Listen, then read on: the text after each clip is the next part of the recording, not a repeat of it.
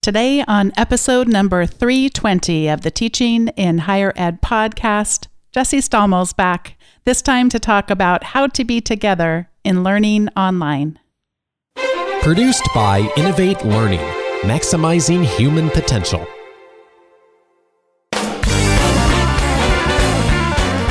Hello, and welcome to this episode of Teaching in Higher Ed. I'm Bonni Stachowiak and this is the space where we explore the art and science of being more effective at facilitating learning. We also share ways to improve our productivity approaches so we can have more peace in our lives and be even more present for our students.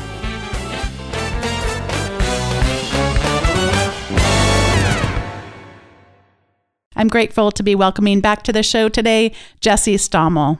He's a digital learning fellow and senior lecturer of digital studies at University of Mary Washington.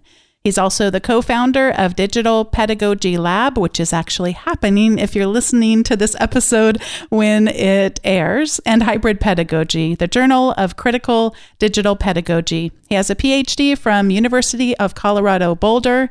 He is co author of An Urgency of Teachers, the work of critical digital pedagogy, and also has a new book coming out, a collection, Critical Digital Pedagogy. Jesse, welcome back to Teaching in Higher Ed. It's good to talk to you again, Bonni. Before I titled this episode, which is to say never, because I have yet to title this episode, I saw a tweet of yours and I realized, of course, I probably already could have told you this, but that the title for today's episode will not contain the word resilience in it. And you have a whole list of words that you would prefer not to hear for some time. Would you mind reading us your list of words? Yeah, I just, I've been reading so much over the last few months. And I've been on so many different shows like this one, and I've been asked questions.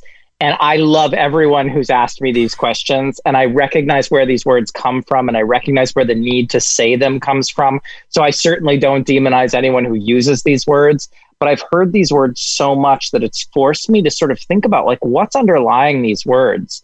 And the words that I put, I said words I'd prefer never to hear again after the first half of this year. The word pivot, the word resilience, the word unprecedented, continuity, silver lining, new normal, reopening, socially distanced haircut, liability waiver, and Zoom. And I'll just take one for example, like the word silver lining. I will say that almost every podcast that I've been on over the last three months has asked me some version of the question So, what's the silver lining in this? Or what's the opportunity? And my response has been some version of not to not to push back on the person asking because we need like we feel like we need that. We need some moment of hope. But I believe there is actually something different between a silver lining and hope or an opportunity and hope. What this is right now is it's an opportunity for people to die and I just, when people ask that question, I have to be really honest. That's what we're facing. There isn't a silver lining, there isn't an opportunity. We can still have hope, and we can still have, as Paulo Freire or Bell Hooks writes, a critical hope. But I don't think we can talk about this moment as being an opportunity. When you look around and you see people dying, tens of thousands, hundreds of thousands of people dying, this is not a moment of opportunity. And so that's what I sort of feel beating under the surface of these words is this desire to have something like a new normal. We don't have a new normal. We have a new catastrophe. We have a new catastrophe each day. And so I think it's really important for us to sort of pause as human beings and look at the words we're using and ask ourselves, like, what's actually going on? And we're using these words because we have to grasp at anything, anything that helps us get up every morning. But I think it is important for us to inspect and interrogate the kinds of words we're using and the kinds of way that we're thinking about our approach to all of this. So it's totally fine. I will not throw anything at you if you use the word resilience in your title for this. and in fact, resilience was one of those words that a bunch of people jumped back when I tweeted this and said, I've got to hold on to the word resilience. Mm. And I, I think resilience is a great word, but I think that the issue that I have with it is that resilience comes from a place of privilege. There are certain people who, in a moment like this, are poised to be resilient. And to imagine that we can valorize our own resilience is to say, I can look at myself and say, look at all of the amazingness that I brought into this pandemic that is allowing me to be resilient within it. I think it's better for us to look around and say who is struggling and how can we help them. One of my favorite memoirs is titled Everything Happens for a Reason and Other Lies I've Loved. And she actually teaches theology at Princeton, I believe, if memory serves. I'll put a link in the show notes for anyone who's interested. But of course, that's something that people who are of, at least as far as I know, a Christian faith might try to do that. And I think the intent they think is to be kind, but actually, what it is to protect one's self from that feeling of discomfort of what it's like to truly meet someone and be fully present for them in their pain. And as I look through this list of words, I see it as words that we use in similar ways to try to protect ourselves from having the real conversation and really naming things. I have a colleague I spoke with yesterday and you know, she she had a miserable experience that I won't get too specific about, but having to do with promotion and tenure, et cetera, et cetera. So I don't get too specific here. And I have a miserable story that I have not told on the podcast for what might be obvious reasons, but was a pretty miserable experience for my own. This is 10 years ago or more uh, related to promotion and tenure. So someone might say to me, Oh, look at that silver lining that you have from that absolutely horrible experience. And I did find it better talking to other people and having a sense of normalcy to go, oh, I didn't have to experience that humiliation of that this has only ever happened to me and that shame that came from that experience. So the silver lining I take away to be able to enter into that conversation with her yesterday, but I don't want to hear about silver linings. And, and so, so much of this, I don't know if that resonates with you, Jesse, but in terms of these are so many things where we're trying to say the proper thing because I can't just get raw with you. And like you said, it's just awful. It's just awful. And sometimes we need someone to let us name something, to let us just name it and say, that is just awful. Like you said, yeah. people are dying. Yeah. And people will wanna, die. The words, the, the words that I want to hear, and it's not because I, I mean, I actually I do study horror film in a past life, so catharsis is something that mm-hmm. I I find extraordinarily valuable. But that's not what's motivating this. The words I want to hear are struggle and trauma. And, and the reason I want to hear those words is because I want us to be na- able to name what the experience we're actually having. And I want us to be able to recognize and acknowledge that when we are making it through or surviving or feeling resilient, there are people around us who aren't. And at those moments, it's not like we need to drag ourselves down. It's that we need to look around and figure out okay, now who can I help? With whatever energy I have left, who can I help? You can be of great help to us today, Jesse, because we have some questions for you. I say we. I normally I normally don't write questions and I don't have written questions in front of me, but I did pose some topics that I was hoping to talk with you about today. And when I say we, I'm referring to people that we both follow on social media that had uh, really encouraged me to ask about these things. So, where I hear faculty really struggling, I see in two areas around place and around time. And they both have to do with this just feeling that so many of us love of being together in community, in a, in a learning community. And so the two questions and I'll let you I'll let you kind of go on both of them is how do we be together? How do we have maybe not the same, but a similar feeling that we get when we're in person and then also when we're not at the same time. And, and by that, I mean, we're not all showing up on a web conference at three o'clock. Some of us might not join in that. Can I ever have that experience of being together in a learning community when I'm both not in the same space and in the same time? I think in the midst of all of this, when when people have talked about things like continuity, when they've talked about things like let's create an equivalent experience. I almost added the word equivalency to my list. One of the things that has been valorized in that, uh, or well, two of the things that have been valorized are the two that you mentioned, which is in person experiences and synchronous experiences. Those are phrases also that I can, I mean, again, that I considered putting on that list eh, mostly because I feel like there are things we need to interrogate and ask ourselves what do we mean by in person? What do we mean by face to face? What do we mean by togetherness? And how do we experience that? And how do we get a pla- get to a place of feeling that with students and with our colleagues? I will say that I'm with you right now, and I feel togetherness. I feel in personness. I feel face to faceness. It isn't us being in the same room that achieves that. And the wonderful thing right now is neither of us has to wear masks. We are at a distance from one another. We are, in a sense, socially distanced and yet also together. And there are ways of creating learning experiences where you can have that, where you can still have that feeling of being with. And I think that that's what we want. We want that feeling of being with because education, it's a little different. I mean, learning and education, there's a little bit of a difference between them. I, I would say ultimately that learning is something we're all doing all the time, constantly, especially my three year old education is something that we do together. It's a social experience. It's a it's a structure that we build so that we can do learning with each other. And not just teachers with students but students with students learners with learners teachers with students teachers with other teachers. So we create education so that we can do this work together. I don't feel like we've lost that and I, I love being in a room with people i think that there's something that you have when you're in a room with people that is important it's that sense of kind of high resolution, that sense of being able to see the pores in people's skin.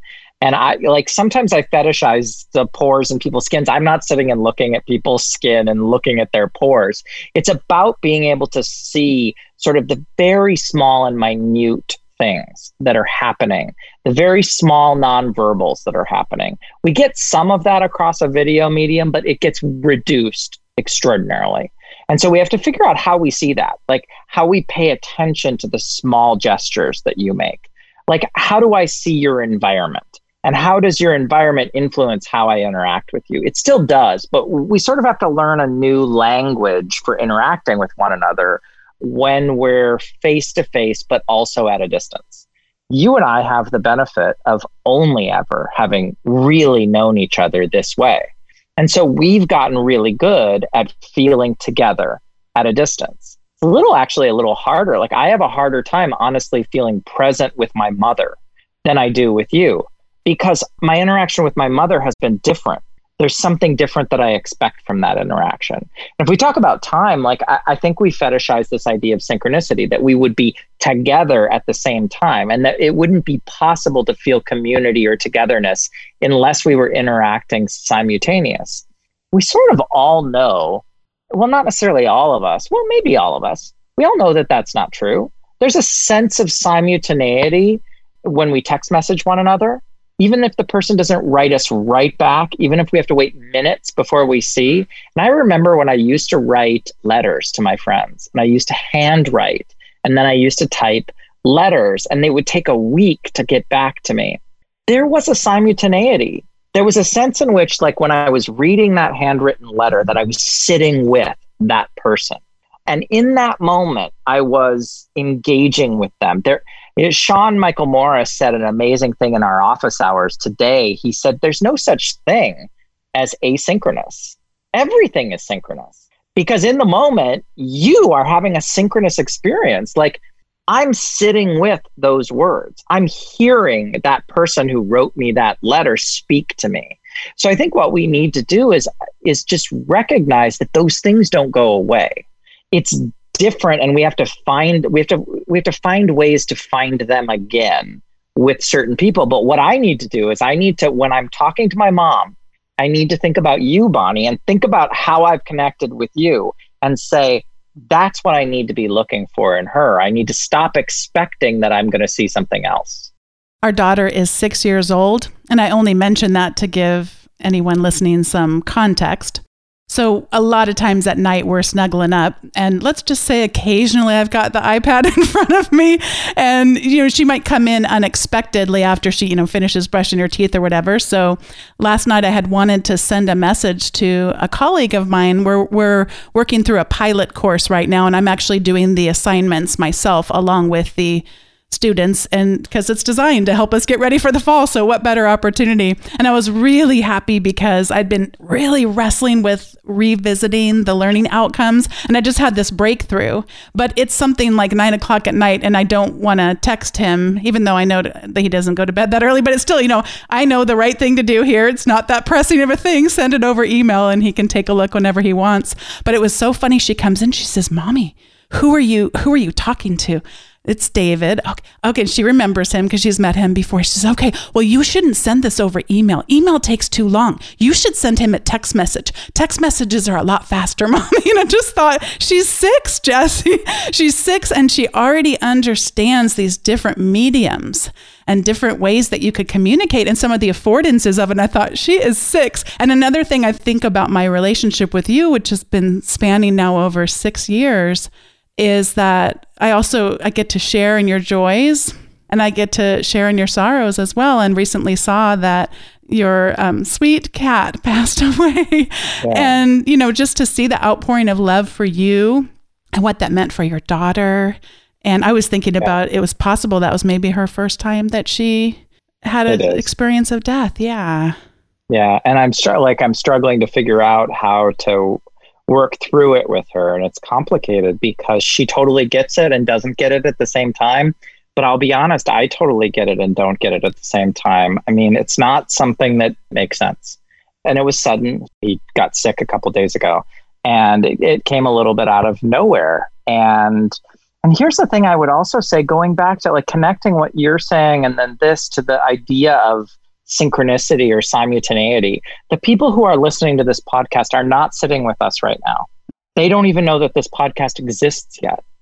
And yet, they'll listen to this and they are sitting with us and we are talking to them. And I even had a conversation with my husband just before we started recording. And I said, I'm about to go in a, into a recording of a podcast episode. And you don't have to go out of the house, just, you know, be out of the room so that I can focus totally fine if people hear Hazel. And it's interesting, I can hear her as you were talking and talking about our cat having recently died and her experience of it. I could hear her calling to me from the other room, and maybe that got picked up in the audio.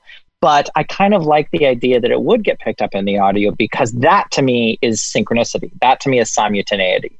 It's the idea that we would be inside of someone else's reality. And it doesn't mean that I share everything. It doesn't necessarily mean that that people have access to every part of who I am. It's about letting people have a glimpse, letting people see a, a small bit of who we are when we show up for things like this or show up to a classroom. And I'll be honest, I didn't mean to tell the entire internet that my cat had died. It's not usually something that I share so in the moment. It usually takes me time to process before I share stuff like that. I'm not someone who gives a running tally on my life, but the thing is, we had thought that he was going to survive and we thought we were bringing him home. And so I had told everyone that we were bringing him home, and then he suddenly died. And so I felt like I had to close the loop for people. But that also was part of this sense of simultaneity. It, I had let people into my life. I had let people into my room, into my house, into what is going on for my daughter and I couldn't just leave them there without closing uh, uh closing the loop. But but I, I don't necessarily mean that I just want to like end it as though it's a story without acknowledging their presence and saying you're here. I see you're here now. I already let you in. I can't just send you away. Speaking of words that I'd prefer to never use again or expressions, but I can't find a better one. I suspect you probably have a better one for me. Light bulb moments. that feeling. In fact, I had someone on who teaches physics, and he literally has light bulb moments with his students where he has some sort of a of a thingy. You know, that's a technical mm-hmm. thing. I, I, think you're following me. And then, and then if they all hold hands. My hands, husband's an engineer. Okay. So he tells me all the time about thingies. good, good, good. So everyone in the class literally holds hands and they literally see the light bulb go on as they're learning how to make a circuit and how circuits work. And and so at any rate, but light bulb moments we both missed those and I and I think some of that could be maybe they need to go away, but but part of it's how we measure success and then how do people replace that or should they even try to replace that? Well, that's fascinating because when you're in the room with a person and when you're in the room with a person for a sustained period of time, you start to pay attention to all kinds of small, again, nonverbal, small gestures, subtle, subtle movements. And you see things like epiphanies and you see them register as a series of things. And you know, we know what an epiphany feels like. And I actually, that's the word I like epiphany. I like that much better. but like, I feel the hairs stand up on the back of my neck. And I pause and I stutter and my eyes look off to the side. There's all these sort of subtle things that our bodies might do to register having a real epiphany. And when we're in a room with each other, we see such high resolution that we're paying attention to all of those little details. And there's a way in which when we move online, we feel a sense of loss. We feel, especially when we move suddenly online, like we did in the spring, this idea of the pivot to remote learning, we feel suddenly a sense of loss because we used to be able to see that and now we don't know how to see it. And the truth is something like an epiphany is really hard to see online because it's it's so many small variables. And how do you add up the small variables of the ones and zeros of interactions via a digital interface to add up to an epiphany? And I guess I would say that the second that we go online, what we immediately have to start doing is narrating our experience to each other we have to start making our listening visible and start making what might be otherwise invisible visible. We have to start describing more how we're feeling, what's happening, what's happening in our bodies, what we're seeing, what we're feeling. And that to me is how that's how we bridge that gap between the face to face and the online is we start start having to make the invisible visible, make listening visible. The colleague David that I referenced earlier, it's really just, I mean, a lot of he and I trying to prepare our faculty for the fall. So we're, we're getting quite close working in this in, through this together. He and I have funny debates about words and phrases too, like best practices. I've told him not a big fan and that, you know, warned him. And then he tells me apparently I use that phrase. So I can imagine that if you actually use the word you don't, you tell other people not to use, it's probably not. But we have, we have a funny banter. But the word equivalent has come up a lot and I've wondered, you know, should I tell David not to use that word anymore? and and yet I've decided that actually in in our case, I think it might be an okay word and I and I looked it up because it doesn't mean the same. It's the at least the definition that I saw it would be providing the same value. So as we're trying to describe, it's really hard to paint this picture.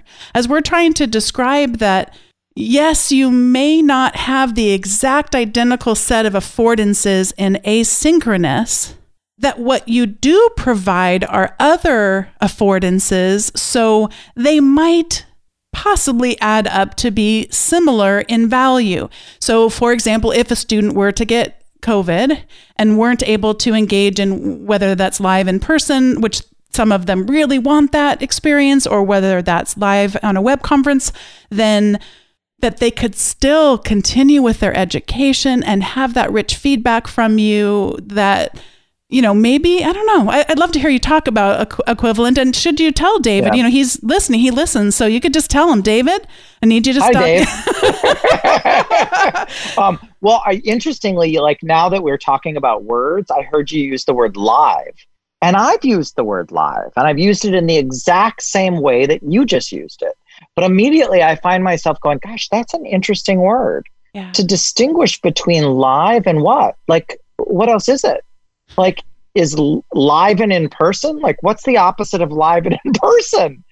Dead and far away? like, and is that what we're really talking about when we talk about online or we talk about remote? Because if we are, that's not a pivot at all. That's not an equivalence at all. It's and it's certainly not an opportunity. It's something else but like if I think about the word equivalent, I think that the issue, and I almost interestingly uh, almost put the word equivalent on my list. The reason I didn't is because I think the nuance that we're talking about, it wouldn't really work in a list because it almost needed six tweets to kind of talk about yeah. what I think about the word equivalence. I think that the word equivalence has been used in some really inappropriate ways to describe basically the neat and tidy porting of face to face learning to online learning that's just not how that works. And so my trouble with the word equivalence is that people make it seem easy. And my also problem with the word equivalence is I think too often it means same. Mm. Too often people just mean same. And the the sort of much more nuanced version of, of equivalence like that, that you're talking about immediately i say well gosh now i want to like the word equivalence a little bit more because if bonni tells me that's what it actually means let's reclaim that word and let's actually let it mean what it really means which is to take something very different and find a way and I the words I tend to use is I tend to use words like translate. Translate has a really complicated set of connotations that I think are really useful. I don't like the word transfer. I don't like the word pivot. I don't like the word move because that's not really what it feels like. The word translate has a much deeper resonance for me that feels more accurate, which is that these are two spaces, they're two languages, they're two cultures, they're two, uh, and more than two. And so ultimately, when you're moving from face to face, when you're moving to live, when you're moving from live, when you're moving from on ground to online, remote, asynchronous, virtual, I think what you're really talking is about is you're talking about how to span a difference and the way to span that difference and, and the complexity of spanning that difference and also what gets lost. And the same thing with the word translation often with translation, we're talking about what can't translate. And those are the things that are really interesting in translation. They're the things that, when there's a word that does not have a corollary in another language, those are the moments where you pause and you say, here's what's most interesting about these languages is the places where they just diverge and where something becomes impossible to speak. And so I think that that when we're talking about moving to online or pivoting to online or any of these words. That's what we need to talk about. We need to talk about the things that, that, that you use the word affordances, the affordances that just aren't possible in any other medium. So you and I heard from someone named Robin Schindel, and she was someone who posed a question for you on Twitter. And I even asked her to expand on it. So she started out by saying, Everything I see from Jesse is so incredibly grounded. I'd love to know how to maintain that. And I kept thinking that I just love you, Jesse, and I and I treasure the way that I've gotten to know you and I've learned so much from you, but I didn't want to take all my stuff and just put it, you know, pack it in her question. I wanted to know what she meant by that because I already knew what I meant. So I asked her to expand and she did. And I just think her words are so beautiful. So she did expand. She says, like he's thought through what's right and what's practical, and somehow makes it all come together in something that seems so common sense once he says it, but isn't common at all. This is what I want all leaders to act like. And then her question to you and my question to you how do we develop that in ourselves? Um, honestly, I will tell you that when I saw that on Twitter, I almost wept. It was, I needed it. I needed it when it came, and for all kinds of reasons. And so the thing is that in moments when we're struggling, we need to hear that sort of thing. And honestly, like, how do we build that in ourselves? By telling each other things like that. Honestly, the only reason I can keep doing the work that I do is because people who I don't even realize see me do. And like, I feel like she encapsulated something I've tried to do my entire career in a few sentences that I could have never described myself and she described it so wonderfully that I felt really moved. And I interestingly, I felt moved to be even better at those things that she described. I'll say that almost when she first said the thing about grounded, I almost jumped into the conversation, but I just thought, I'll wait, I'll, I'll see where this goes. And so I just listened, I, I, I paused. And, but when she said the thing about grounded, I wanted to tell her, you know, a lot of the time I'm not grounded. That's something I have to work at every single day. And then when she described m- more specifically, I thought, oh, wow, that's why what she just said, that's why when I try hard, sometimes really, really hard to stay grounded, that's why I succeed because of what she has captured there, which is that I just want to see the world as it is. There is so much shit that we have to wade through. And I like, I, even as I was building up to saying that, I thought, am I really going to use it, Do I have to have a cuss word right here? Because I don't cuss a lot. Mm-hmm. But I thought, yeah, I do. Because honestly, that's what it is. There's so much shit that all of us have to wade through on a daily basis, whether it's bureaucracy, whether it's politics, whether it's optics, whatever it is at our institutions and our jobs and our lives that feels like it weighs us down, like it's bramble that we have to uh, push through. And ultimately, what I try and do as much as I possibly can is just see past that and see through that. The interesting thing is that I, I think I definitely succeed. I mean, I think I am good at that. I think I'm good at sort of seeing what's on the other side of that and then just stating really clearly what it is. But often when I'm stating it, I'm not stating it for you. I'm not stating it for her. I'm almost stating it just to remind myself that it's there and that I can get to it. Because the truth is, I still have to go through that bramble in order to get there myself. And honestly, I get scraped, I get bloodied, I get all of the things. Now I'm getting lost in this metaphor, but you know what I mean. Like, it's not like I live in some magical reality where it just feels like that all the time. It feels rough and hard and it doesn't it doesn't feel grounded a lot of the time. It's always a sort of place I'm trying to get to. And just go back to what I said at the start, like it's being told things like that that help me realize that I can get there, that I can continue to persevere, that I can continue to even continue to help other people get there too. And so just so much thanks to her it was important. We watched part of Hamilton. I haven't finished it yet, but with the kids. And I had read a little bit about, you know, is this is this okay to have kids watch? So I knew that there was some language in there. And so I, I talked to them a little bit about language. And then they're hearing language in other places too. I have a twi- a TikTok account, and mostly we we just browse it. They love the animal videos, but you got to be pretty quick with that flip of the finger, or you're going to have your kids hear some language. And so I'm trying not to. I, I think I heard somewhere not to tell kids that there's like bad words and good words. So what I'm trying to explain is that sometimes words that people would call bad words, I just want them to be more precise in their language. So we talk about, you know, not that that in fact when they started watching it, our daughter says, "Oh, I heard the bad word." And I said, "What word did you hear?" Died. well, died's a bad word, but it's precise. Like that's exactly what the person was meaning. So they now know the word shit. And so we talk mm-hmm. about what what does that literally mean?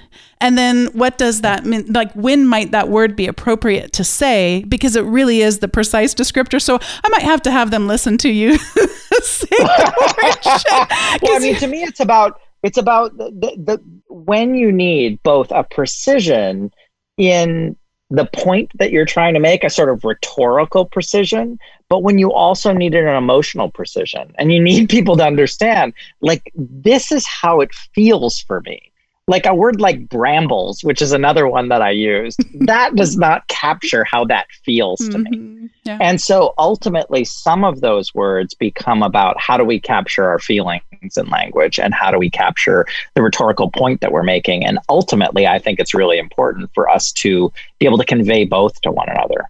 Yeah. And back to our earlier conversation, some of the words you'd prefer never to hear again after the first half of this year that they lack that preciseness that you just described. This is the point in the show where we each get to share our recommendations. And for the first time, dun dun dun, ever, I'm going to share my recommendation and then ask you some questions about it because the, one of the reasons why I read it is because you had recommended it many, many moons ago. So I'd like to recommend Teaching to Transgress. It's been recommended more than anything else ever has been on this show. So many people that I deeply admire have read this book. And so I have a little bit of a confession. Why am I waiting, you know, 6 years to read this book? Part of it is people recommend books and sometimes I'll pick them up and I do feel a little bit like I can't my brain's not big enough to, to pro- I, I, can't enter in. You know, I'll go like, oh, I'm not smart enough for this book or whatever. And, but I mean, as many people as recommended it. It took me a long time to get here, and I found it to be. In case anybody has that feeling about it, you know, she's such a such a well I mean, she's cited so many places, it might seem like she would be inaccessible, but I found that to be quite the opposite. And it was really funny because one of the things that's come up on the podcast many times is something that I had never heard about before interviewing people. And sometimes when I'm interviewing people, someone might use a word that I don't understand. And sometimes I really want to ask them about it. You know, tell me more about that. One of the words that came up that always has kind of scared me is embodiment. Because when someone would say that, I knew that they were saying something very important and very, and oftentimes very personal. But I just I didn't like oh I don't really I I mean I always say body the word body is in there like I can kind of follow you and I don't want to take us off on this whole thing but I have always been curious about that so lo and behold she writes about it's practically an entire chapter in there so she says believing this Individuals enter the classroom to teach as though only the mind is present and not the body. And I knew right away, aha, she's talking about this thing that I want to know more about. How interesting. And she's doing it in a way I can totally understand. And then she goes even deeper. So she says, when I first became a teacher and needed to use the restroom in the middle of class, I had no clue as to what my elders did in such situations, no one talked about the body in relation to teaching. What did one do with the body in the classroom? And the first things I went to, I thought, oh gosh, the colleague who's passed away. And I just remember she's on chemo and she's still coming in to teach and she's drinking 7 Up and she's so sick and she's having to leave her classroom to vomit in the bathroom. And that I just that memory sears in my heart.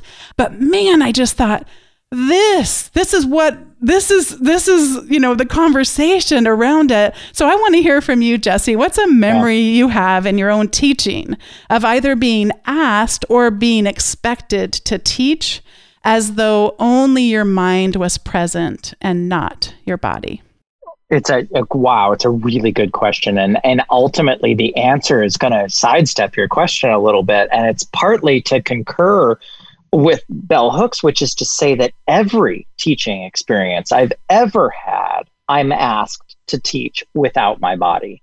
And i think that that's a particularly an experience that marginalized folks feel every time they walk into a classroom like they're expected to leave their bodies at the door they can't possibly and yet they're simultaneously expected to. And so and they're in this weird conundrum.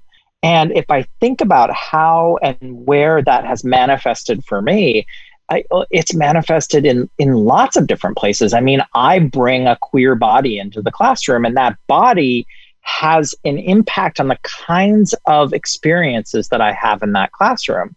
And Interestingly, it is a bit different to bring a queer body into a classroom than it is to bring a black body into a classroom because I can often pass as not queer in a classroom. So in some ways, um, my my embodiment is somewhat invisible in some cases in certain classrooms. Uh, I will s- describe an experience that I had of, of of not being able to leave my body at the door, and that was when Hazel was born. Hazel was born and that was three, a little over three and a half years ago. And suddenly, as a new parent and a new queer parent with a black daughter, my my sense of myself in the world and who I was in the world was all of a sudden extraordinarily visceral to me. When you are when you go from being someone who I, I, I at least I felt like I could pass as straight in in a lot of situations. I'm a cis presenting male People often misrecognized me and my husband as brothers. All of a sudden, when you take those two people and you're pushing a black baby in a baby carriage, we didn't pass anymore at all. And it was sudden.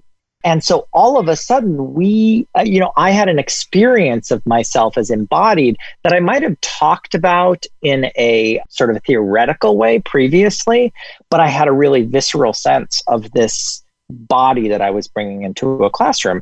And then you add to that being a new parent and being sleep deprived and being the night dad and being the dad who's waking up with the baby and going and then teaching night classes to non traditional adult students. And all of a sudden, I had a different relationship to my students. I had a relationship where I didn't get to decide whether or not I was going to divulge who I was to that group of students. I couldn't not bring that self to the classroom. I couldn't not be fully embodied in that room with students. And that was after 18 years of teaching. For 18 years, my embodiment in a classroom was a choice. And that was a moment, and I, I still feel privileged in a lot of ways because two gay men with a baby are charming. At least they're charming in my current cultural situation. And that isn't true for all people who bring their bodies into a classroom. And yet, what I did recognize is wow, it was fascinating to see what it's like to not have a choice but to bring your body into a classroom. The other thing I'll say is that I am, we can talk about this more, maybe it's a whole other episode. I'm an abuse victim. And so I flinch when people come at me quickly. When I'm watching, I study horror film, I study documentary film. I have to watch a lot of very visceral things on screen with students in the room. And I have a different reaction than most people do to that stuff on screen. Probably part of the reason I study that is because I'm an abuse victim. And so working through that um, and experiencing catharsis alongside other people is sort of important important to my healing process. And yet it means that when I'm having that experience with students, I can't not be physically present. When I'm seeing violence on a screen, I'm usually experiencing the violence. That's sort of how it works for me. I feel it in my body when I'm seeing it. And so I'm having to process that with students nearby me. And so that is also something that I bring to the classroom. So now, if you imagine sort of the intersectional bodies that a lot of people bring, like people of color who have also experienced violence, who have experienced a history of white supremacy in their life, and you imagine the traumatized bodies that they might bring to a classroom, you imagine what it is to teach from that space. And then you add to that what is it to imagine teaching from that space while denying the body that you have brought into that room, which is what so many of us are asked to do. That's ultimately like, to me, embodiment is when you can't not bring your full body into an environment. So when Bell Hooks writes about it, she's acknowledging that that body is with her whether she wants it to be or not. But she's also talking about bringing your full self to a classroom, which means acknowledging and being honest about that complicated self that you bring to a classroom. And even that, I will be honest, is a point of privilege. Even that, that ability to acknowledge it, frankly, it's not something that Bell Hooks could do throughout her entire career. Certainly not something that I could do throughout my entire career. And so, yeah, let's do a whole other episode, honestly, on embodiment. It's a really, really rich, hard, important topic. I would absolutely love that. I just had a vision of you, and maybe we invite Sean Michael Morris in, and and I can ask all the. I've got all my highlights. I'm so ready to do this. Let's absolutely do that. Let's do it. So, thank you for sharing that part of your story. You were reminding me a little bit on the episode where I spoke with Jose Vilson. We spoke at the beginning about identity and this iceberg exercise that my son had gone through with his librarian at school. And you're just reminding me of the things that we can see about others' identities. And then underneath that water, all the things that we can't see. And to remember that our students are coming into our classes with very rich identities and as you said intersectional some that we can visibly see and so many that we cannot. Well this is your turn to give your recommendation. So my recommendation is a little and i thought about this because i've done this with you several times and i'm often recommending something that i cherish and something i love.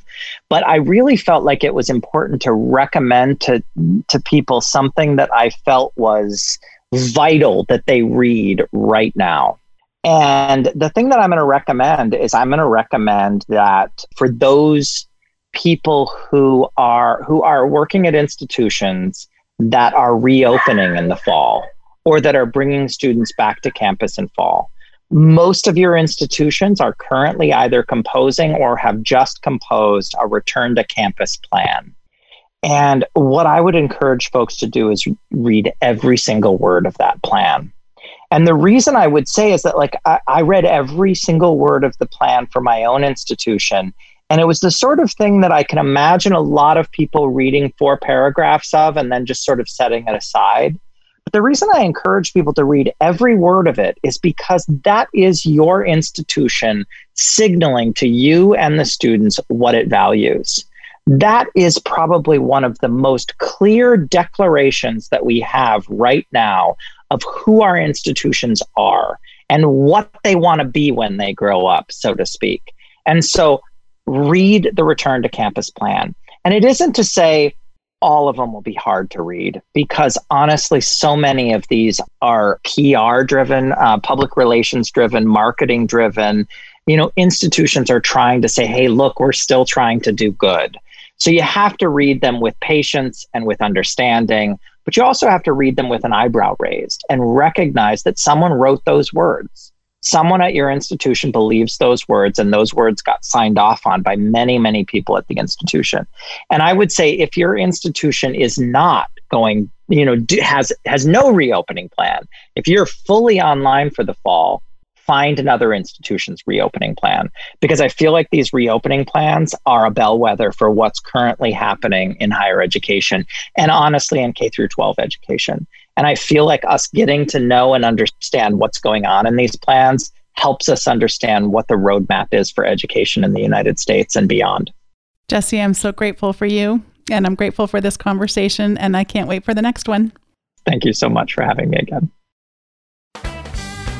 I'm so thankful for this conversation with Jesse Stommel, and I hope that you are too. If you'd like to connect with either of us on Twitter, he is over at Twitter at Jessifer, J E S S I F E R. And I'm over there at B O N N I 208. We'd love to be connected with you.